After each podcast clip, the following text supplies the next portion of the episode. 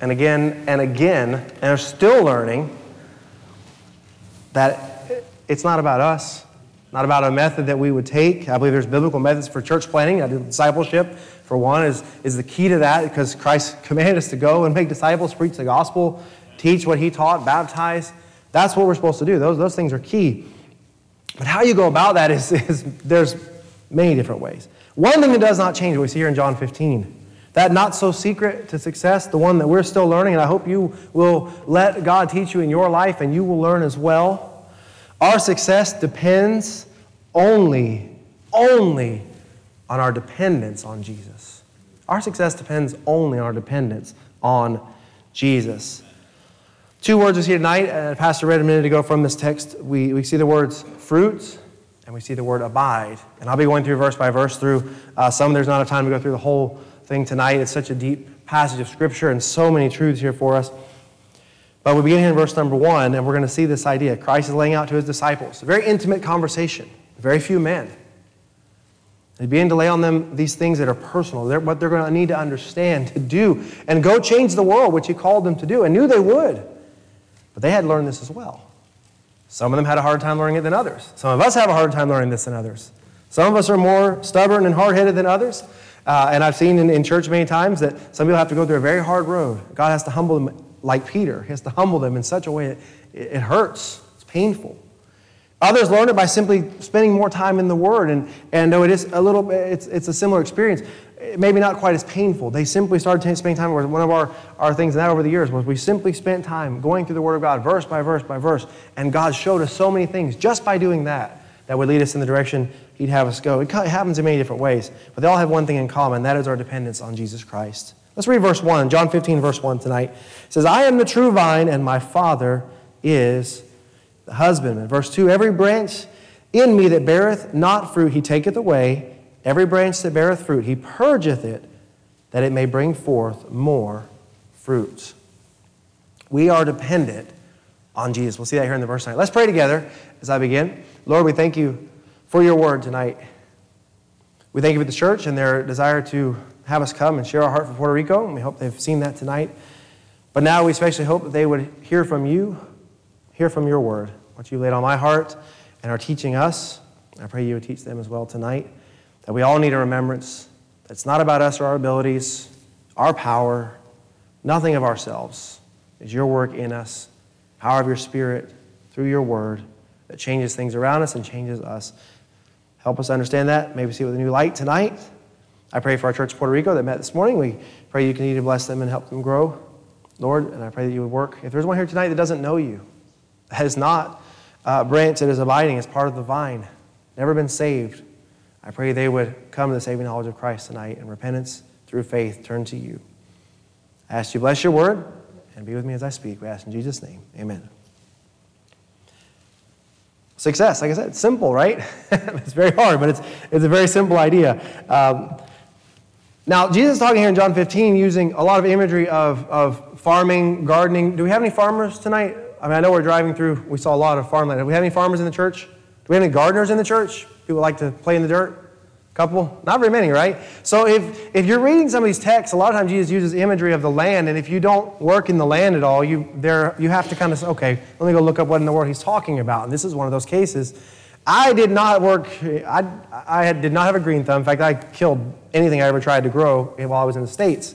Uh, I just wasn't good at it. We went to Puerto Rico, and uh, we started trying to grow some things. And the great thing about Puerto Rico is the soil is so rich there, you can throw a seed in the ground and just leave it there. It'll grow something. It may not give you a lot, but it'll grow something. And so we grew different things. We started learning because we found that down there, the culture of Puerto Rico, the older culture especially, they lived off the land.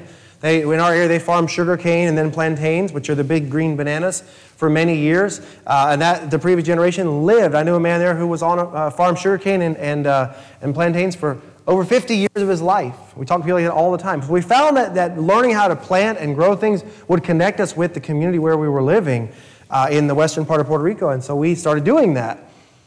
And we started growing our own plantains. Now, we didn't intend to. I, I never intended, we grew tomatoes and, you know, the good, you know, food, stuff that we like to eat. And those grew uh, occasionally. But after Hurricane Maria, somehow, I have no idea how it got there, it blew literally, because it's a hurricane, uh, blew a plantain somehow into our yard and it started growing.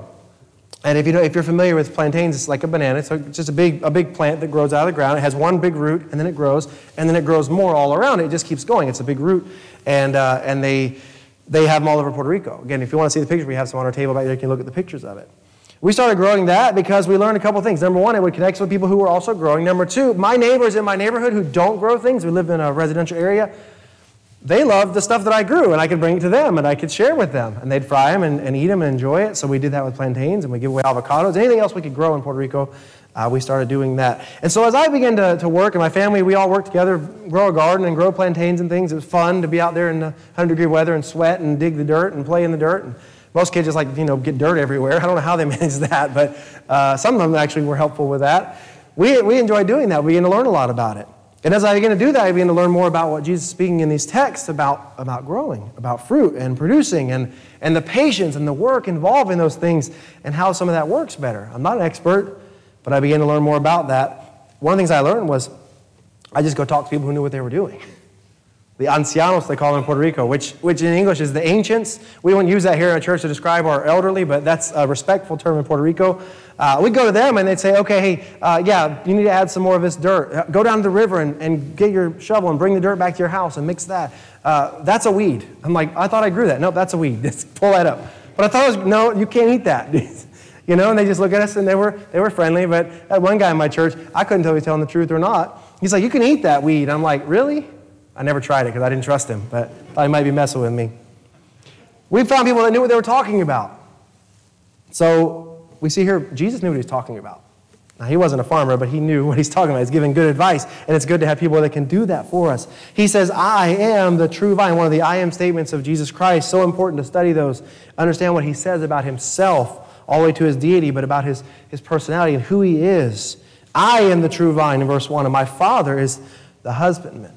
So, two images here. We're starting in verse 1. Again, the farming image. We see the vine, which is the source of life and fruit. Without a root, without a vine attached, you're not going to grow anything. That's where it starts. And we see a husbandman or, or an expert gardener. Somebody who knows and has a plan for what they're growing. Now, we didn't always have that. Sometimes just grew. Oh, that was good. That worked. That's not the best way to do that. But we see here an expert gardener, the husbandman, the Lord, the Father, who knows what needs to be done knows how to improve what's there, and it's all part of His plan. And what we see in that is that it starts with Christ and obedience to the will of God the Father. The church, and each, each believer who are the church, we are completely dependent on Christ, the true vine. But everything we do for God, eh, and this is what I love when we think about it, is part of His plan for His church.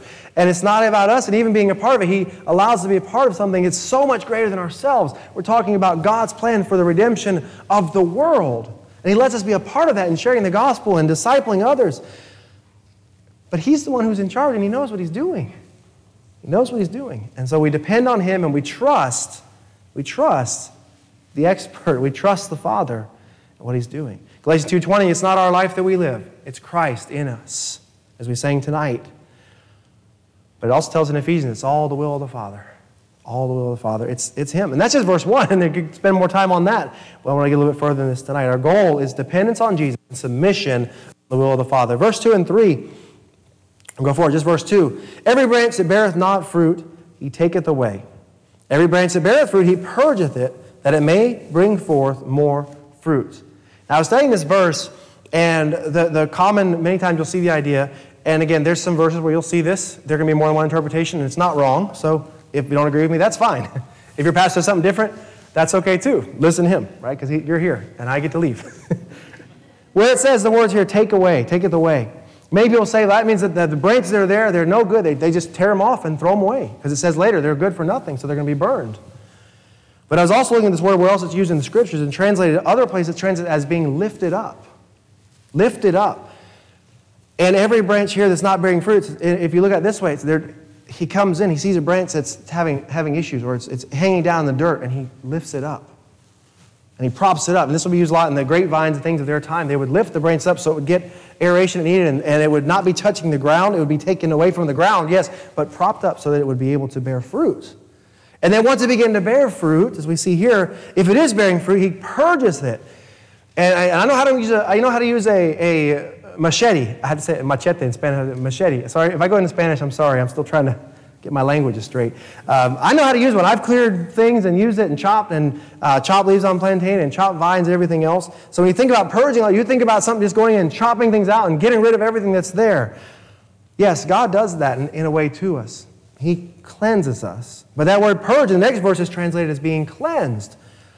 And as we look at this idea of bearing fruit, if you look at a vineyard, he props them up so they can be useful and then he cleans them, removes the dirt, and keeps them from touching the soil, the contamination around, so they can bear more fruit. Because they start getting heavy with the fruit they already have. They start sagging down. So he has to lift them up again and clean off all that dirt and allow it to produce even more.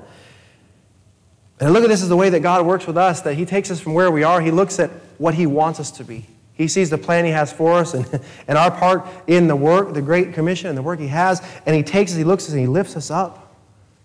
He lifts us up from the moment we hear the message of salvation. We trust by faith in Jesus Christ, our Savior. He lifts us up, and we're, we're now part of His family, child of God. He lifts us up, and He begins to clean us. Sanctification begins to take us from where we are to where He wants us to be so that we can not only produce some, but begin to produce more fruit. So we can be useful to Him, so we can do what He wants us to do. It's not always about cutting everything. Other things will cut out of our life for sure, because if we're living in the sin we were living before we were saved and we just stay that way, he'll never, he can't use us. He can't use us. There are steps that are taken in our life. As God reveals things to us through His Word, through the preaching of His Word, through the teaching of His Word, through our own study of His Word, and we see, I, I need to change that. I need to leave that. I need to add this. And then He does that. He cleanses us. He's not doing it to beat us up or beat us down or tell us how horrible we are. That's, that's not what it's about. It's so that we will produce more fruit because He loves us and He cares for us. And if we're part of the vine, we're part of Christ, He wants to use us. God takes steps to make sure that, he, that if we're part of His church, He wants us to produce fruit. I learned with plantains again that, that there were a couple steps you would take. Right before the, the pod would come out and the fruit, the, the fruit, which is the the plantains would come out. My neighbors, those ancianos, they told me, first thing you do, you take all the brown leaves, you cut them off. Get rid of them. They're just taking water away from the fruit. The second thing you do is you look around the bottom where the new plantains are starting to, because they, they sprout up around the roots. He said, you take all those out. You separate them out. You leave one, that's going to be your next one. The rest of them you take off, because what they're doing is they're taking nutrients away from what you're trying to produce. If you don't do that, you'll get plantains, but they'll be tiny. They'll be, and, and it's, it takes six to eight months to grow a plant and, and actually be able to eat it. And we didn't grow just it, we grew it to eat it and share with others. And there's nothing like going to your neighbor with a plantain that's just tiny and skinny and like, hey, you want one? They're like, I mean, I can buy those in the store. I mean, I don't, no, you want to get them really fat, good ones that they can fry and eat and, and share with their whole family. And so you do the work to get it ready and do that. But it takes process of time and it takes effort. It takes certain steps.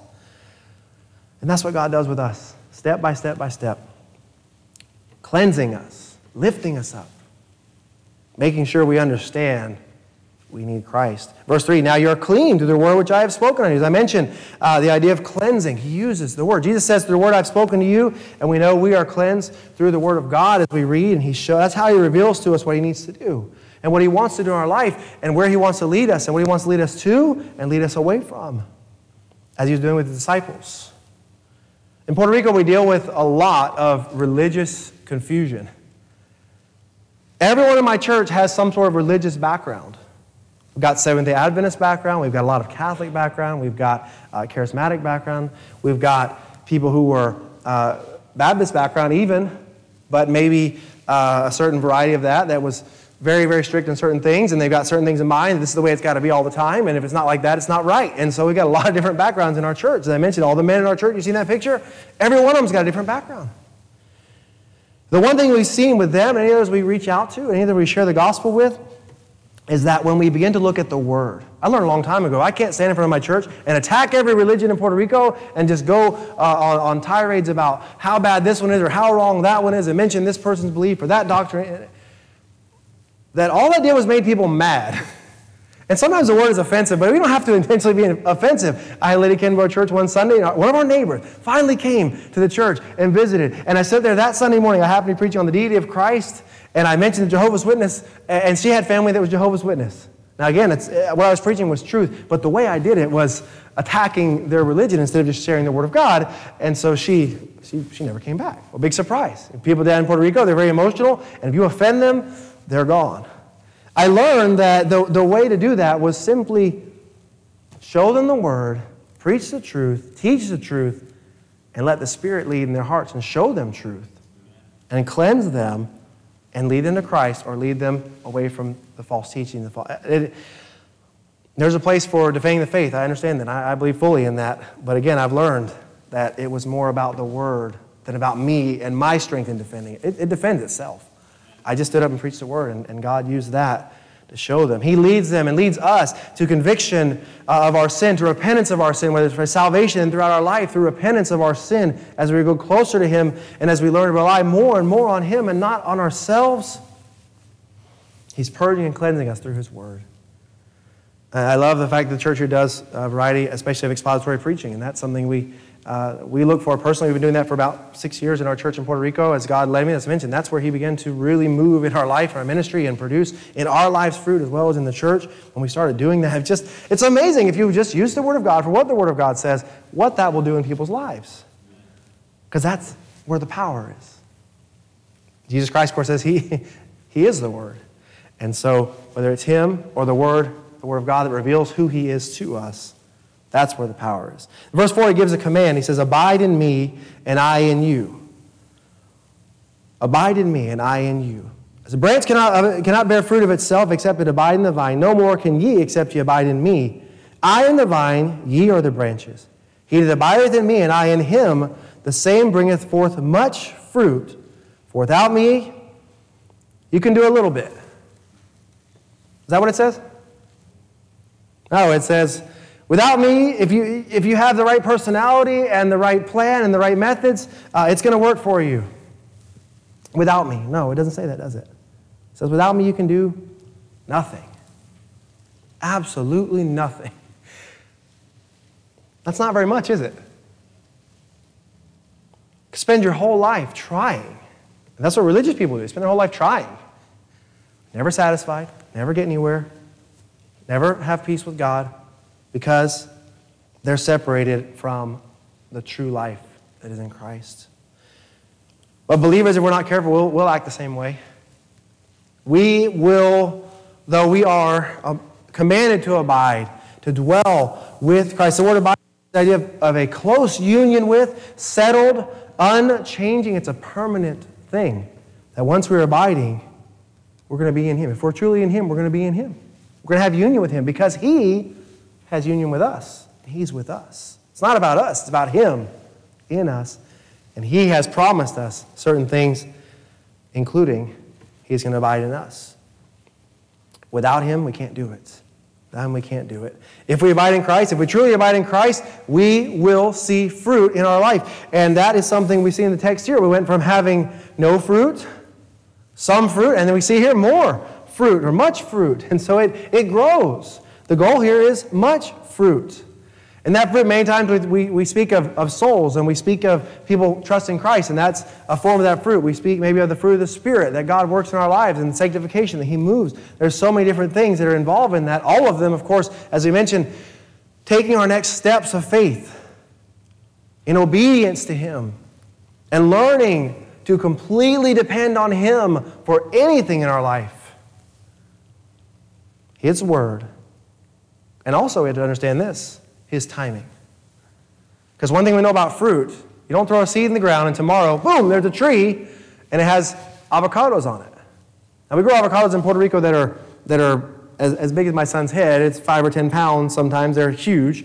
And, uh, we, and you, when avocado season comes in Puerto Rico, uh, they'll bring boxes of them to the church 20, 30, 40 every week. We'll be out there and picking them off the tree with these long poles, and the trees are huge. But if you plant avocado seed in the ground, you're not going to have fruit tomorrow. You're not going to have fruit next year. You're going to have fruit five, ten years down the road. If you want to see a, a, a large one like we see there, 20, 30 years down the road. It takes a long time. If you want to plant plantains, I mentioned that six to eight months, minimum, eight, sometimes longer, to see that one bunch of, of plantains come out of the ground and watch it grow and get the fruit from it be able to enjoy it. Time. It takes time. And one of the things we see about abiding in Christ is there's an element of time in that. We don't learn to abide in Christ in one day.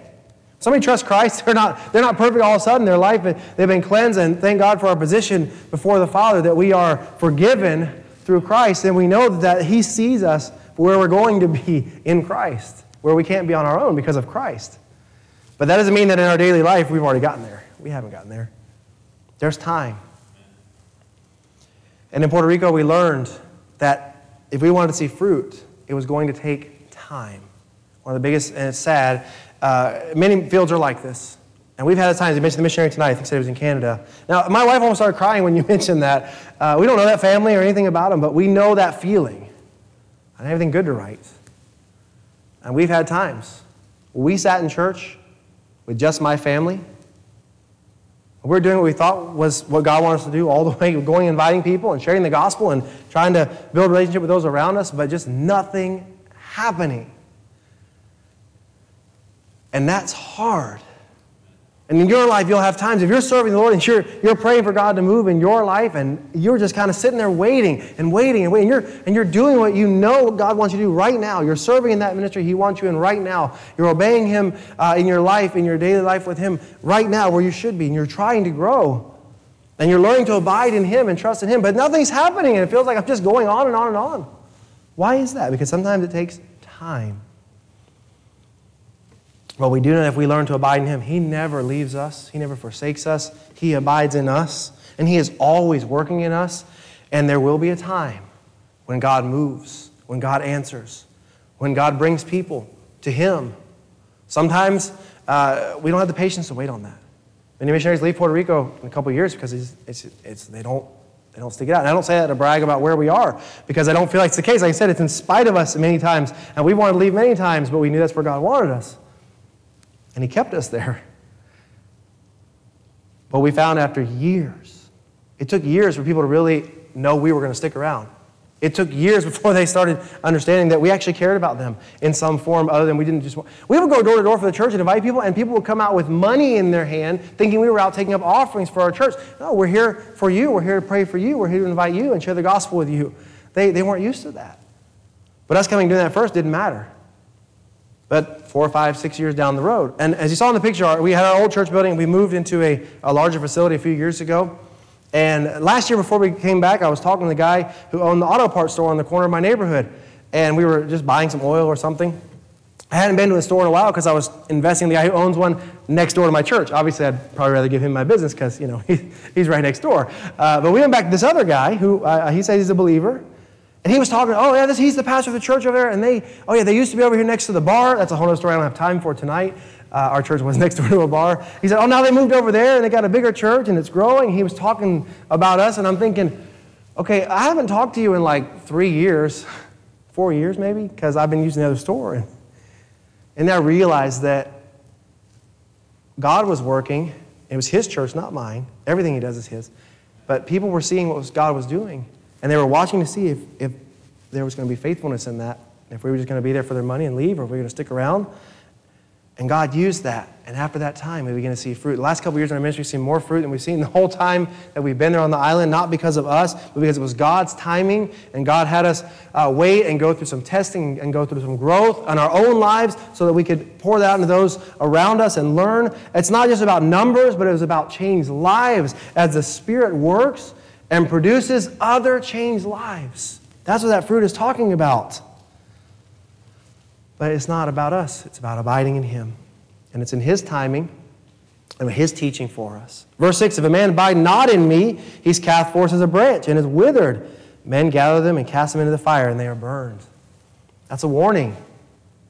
It's a warning. As I mentioned, I believe if you're, if you're in the vine, if you're abiding in Him and He in you, you're going to produce fruit. But He's saying if, if you're not, you better be sure, because if you're not, you're worthless. All your religion, all your actions, everything you do, is all your prayers is going to be worthless because this, this uh, branch is useless. It's useless. He says the, the light of the world, the salt of the earth, it has a purpose. Every believer has a purpose to abide in Christ so that we can produce much fruit. But he says in verse 7 If you abide in me and my words abide in you, Ask what ye will, and it shall be done unto you. How many times has that been taken out of context? We hear that a lot where we are. Uh, people take that verse. If we're abiding in Christ, what are we going to ask of Him? We're going to ask for His will to be done. In accordance with the Father, we're going to ask that He use us. Does, is it wrong to ask God for an easy No, of course not. We have physical needs as well and things like that. But what we're going to be asking is to be in tune with His will for our life, for our church, for our community, and to be a part of that. That's what we're going to be asking Him for. So we've been praying tonight for the town here and for the work of the church and for the staff and others. They're going to be praying for those things, not just in church, but at home and other places too, because we have that union with Christ that is tuning our thoughts and our desires and purging us of what we want and giving us the desires that He has. So those will be our desires of our heart. That's what we're going to ask for. We're going to ask for others to be saved in our family, in our friends, in our schools. We're going to ask God to move in our community. Uh, we're going to ask to be a light to the world around us. We're going to ask God to use us personally. Use me to do something for Him that's greater than myself, to be a disciple maker.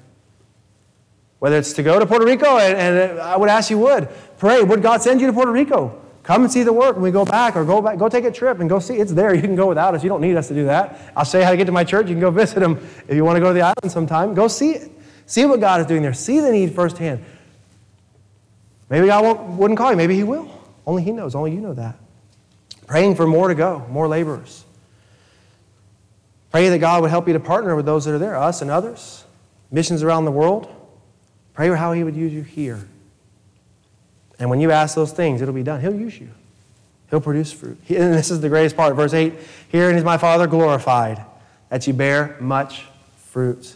So you shall be my disciples. When we are in union with Christ and we are seeking His will and He's using us and we are seeing fruit in our lives, it's not to me, look how many people I've led to Christ. Look how great, look how big this church is.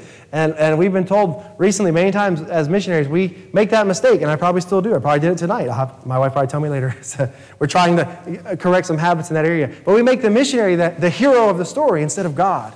It's easy to do because, yeah, we're the ones on the ground, we're doing the work, and, and we're sharing the gospel, and, and uh, that's our, our life, and we love to do it. It's our passion. But we have to be careful. We understand that we're, we're doing this to glorify our Father.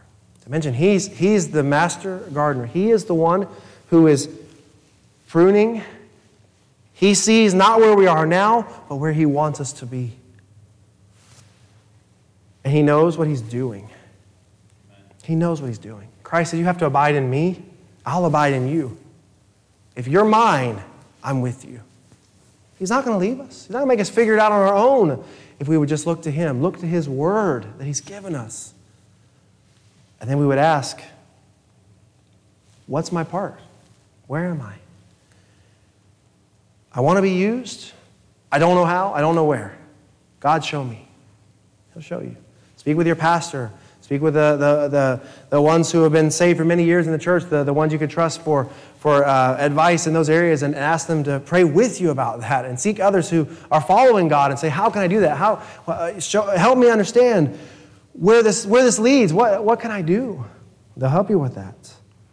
But it's all about abiding in Christ. Christ is the true vine, He is our life. Without Him, we can do nothing. The church in Puerto Rico tonight is not my church, not my family's church, God's church. He's in charge of it, not me. leaving that and coming to the States and leaving what we've done for the past nine years there and coming here, it's like, okay, uh, now, now what do we do? Because you've been doing that for so long. We were, we were told by some, some good counsel, just remember, it's, it's not yours. And whatever happens there is in God's hands, not yours. He's going to do things with you while you're in the, in the States this year. He's going to produce fruit in you this year in other ways while you're here. So it's important for missionaries to have that time as well. That's why we're doing it this year, so that we can also grow and God can produce fruit in us. So when we return, if the Lord allows, we can serve better there when we go back. But it's all in His hands. Are you abiding in Christ tonight? Do you know the Lord? Is the first question, and that's the most important thing. He's the true vine. Are you trusting in Him for your salvation? Have you turned to Him, repented of your sin, and trusted Him by faith in the finished work on the cross?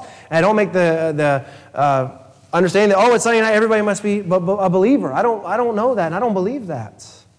And maybe one tonight doesn't know the Lord. I would encourage you to look to Him, trust by faith. If you are a believer tonight,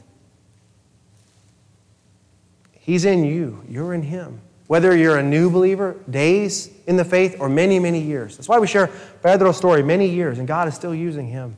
He had a time of waiting, a time of what am I doing here? What's to I guess I'm just to live here and die, and that's it, and move on. But I'll share one more as I finish tonight. I was uh, thinking about Alfredo, a young man in our church, in his 20s. It's not just the, the older ones, but a younger man.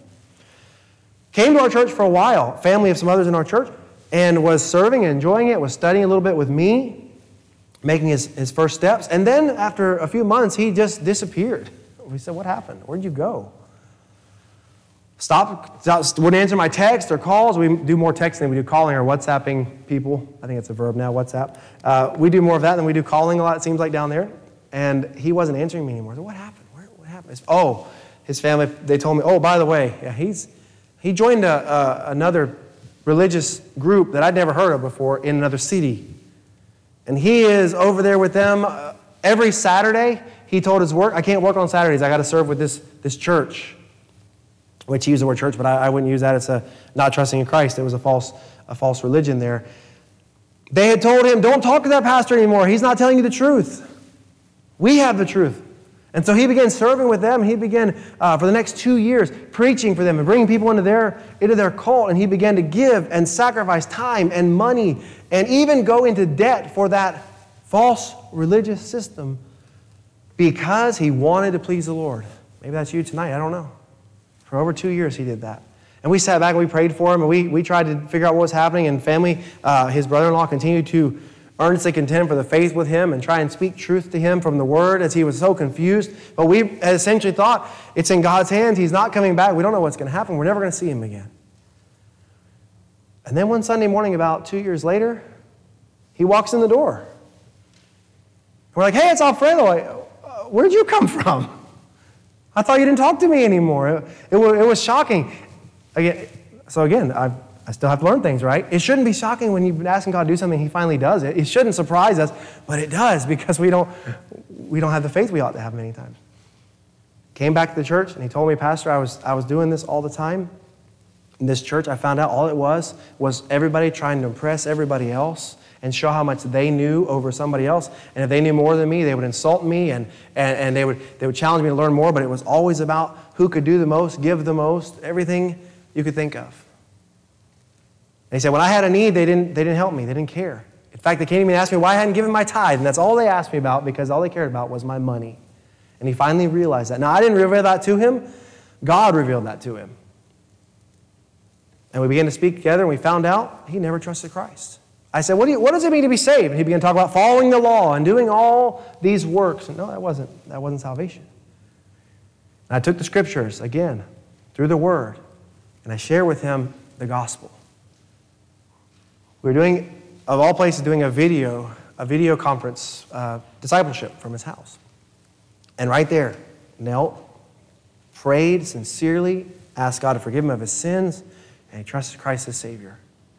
A lot of zeal before, but he was doing it separate from the vine. Now, guess what? He's still serving. He's still. He's told me uh, he's considering Lord maybe would use him to preach uh, in the church one day. And I said, hold on a minute. We got a ways to go before we get there. Uh, but the difference is now he's abiding in Christ and he's learning what it really means to be in Christ, and not serving to please God only, but serving because of his relationship with Him. And it's so much different. I hope that you understand that tonight. I hope you know that. Abiding in Christ. Yes, He wants to use us, but our dependence is on Him. And without Him, we can do nothing. Let's pray. Lord, thank you for your word tonight. And there's much more in, in this passage that we could have gone through. I know there's many more aspects to abiding in Christ alone that we could have covered tonight, but I pray that uh, I've spoken what you have for the church this evening. Again, I pray if there's one that doesn't know you, they'd come to Christ tonight, that today would be their day of salvation. You know their hearts. May the Spirit move in their hearts and give them light to understand the truth of the gospel. For those that are believers, young or old, I pray that you would move in their hearts and continue to revive them and use them whether it be in missions or here locally or in the church, wherever you have them, on their job, in their school, their, in their families. So many places we can be used. That you would produce fruit in each of our lives. That together we would be part of what you want to do, the glory, the glory that we give to you for the work you're doing, not of ourselves. Give us the strength we need to be able to do that, to be faithful, but help us to depend completely on you. We ask in Jesus' name. Amen.